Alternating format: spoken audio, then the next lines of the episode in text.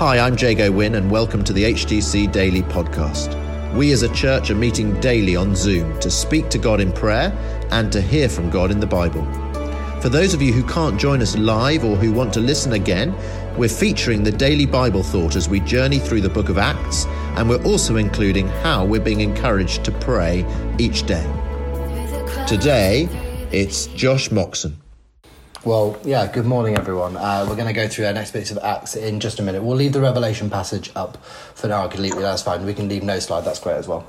Um, we're just obviously just talking, Jago taking us through Revelation 1, and um, in this passage, uh, Paul would have needed to know the Jesus that we just praised. He would have really needed to to be working in that arena to to, to know that person um, with him. Uh, I, have been doing uh, youth work for for a long time uh, now. It seems. Uh, and, and here at HTC for quite some time. And some of our young people who are in sixth form, um, I've known all the way through their, their youth work journey. And coming back after COVID, I've been really struck by the longevity of youth work. That those that we've known for longer, that we've invested in, that we've spent deliberate time talking about Jesus with, are the ones that are finding it easiest to come back and easiest to re engage. Now, that could just be that in some ways that's just common sense. But, but also, what it kind of, I think, says is that longevity and being deliberate about something for a long time, especially when you're pointing to Jesus, it bears fruit.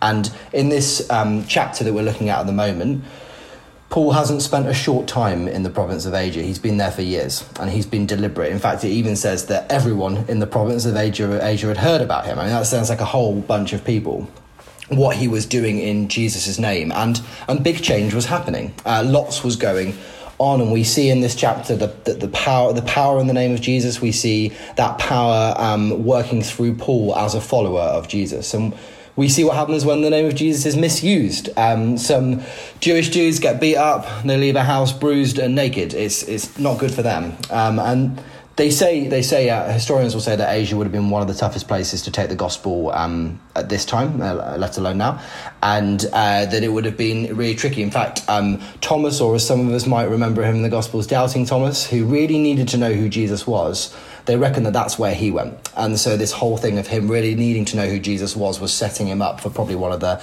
the toughest uh, missionary jobs that was going at the time. And, you know, he Paul really needed to know uh, Jesus with him to end up preaching in a place like this. And we see uh, in the verses running up to today's passage that I'm going to read in a minute that the people are getting riled up.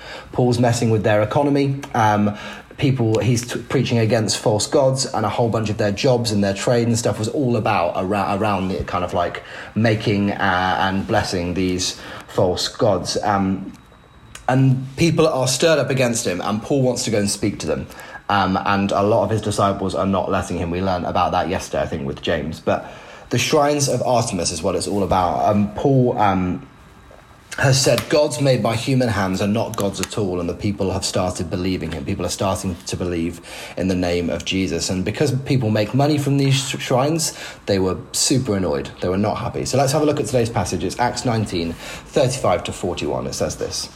The city clerk quieted the crowd and said, Fellow Ephesians, doesn't all the world know that the city of Ephesus is the guardian of the temple of the great Artemis and her image, which fell from heaven? Therefore, since these facts are undeniable, you ought to calm down and not do anything rash. You have brought these men here, though they have neither robbed temples nor blasphemed our goddess. If then Demetrius and his fellow craftsmen have a grievance against anybody, the courts are open and they should and there are proconsuls.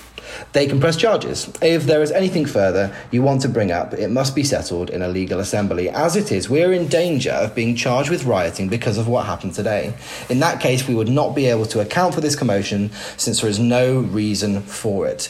Uh, after he had said this, he dismissed the assembly. Now, they had been uh, in a theatre shouting, there's, you know, that this God is the only God, and, and, and Paul wanted to go and speak to them, but no one was letting him because I think that they were being good friends and protecting him from probably probably dying actually in that moment. Um, and the clerk basically says this: you know, they haven't broken any laws. They haven't done anything wrong. This is not necessarily, you know, this is not a not a Christian person. He's saying, you know, actually they've they've given a different option for what truth is, and people are believing it. But we're about to be the people in the wrong. And, it struck me there's something of integrity here that that Paul did what Jesus asked him to do, and so did his disciples, and they were they were deliberate about it, and they they spoke truth, and they did it boldly. But actually, what it seems that they hadn't done was broken any laws. What it seems that they hadn't done is been unhelpfully disrespectful. They just said, hey, this is what we believe, and that's the ramifications for what you guys believe. So, what did Paul do?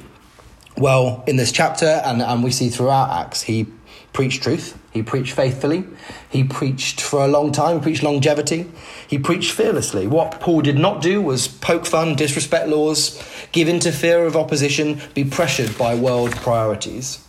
And at the end of this chapter, the accusers were told to pipe down they had nothing on them. They found nothing wrong. There was something about Paul that was above reproach, beyond reproach. For us, will the world like everything we say as Christians? No way. No, it won't.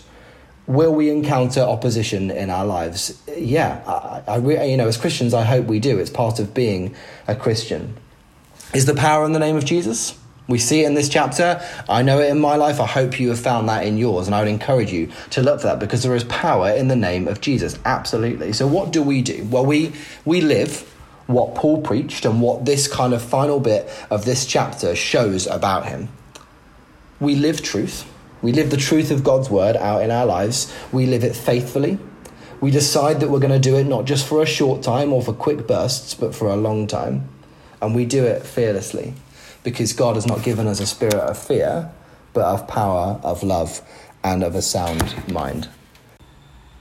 So, today's prayer points. Let's pray for the Holy Spirit to equip us to live truth, stay faithful, live fearless, and keep on going. Let's pray uh, like the clerk who was showed wisdom but didn't know God. Let's pray, pray for so many of our world leaders as they navigate this season that we are in, that they will do that with wisdom. And let's also be praying that God's light will shine through us this week in all that we do and all that we are as we live for Jesus in our worlds. Let's pray.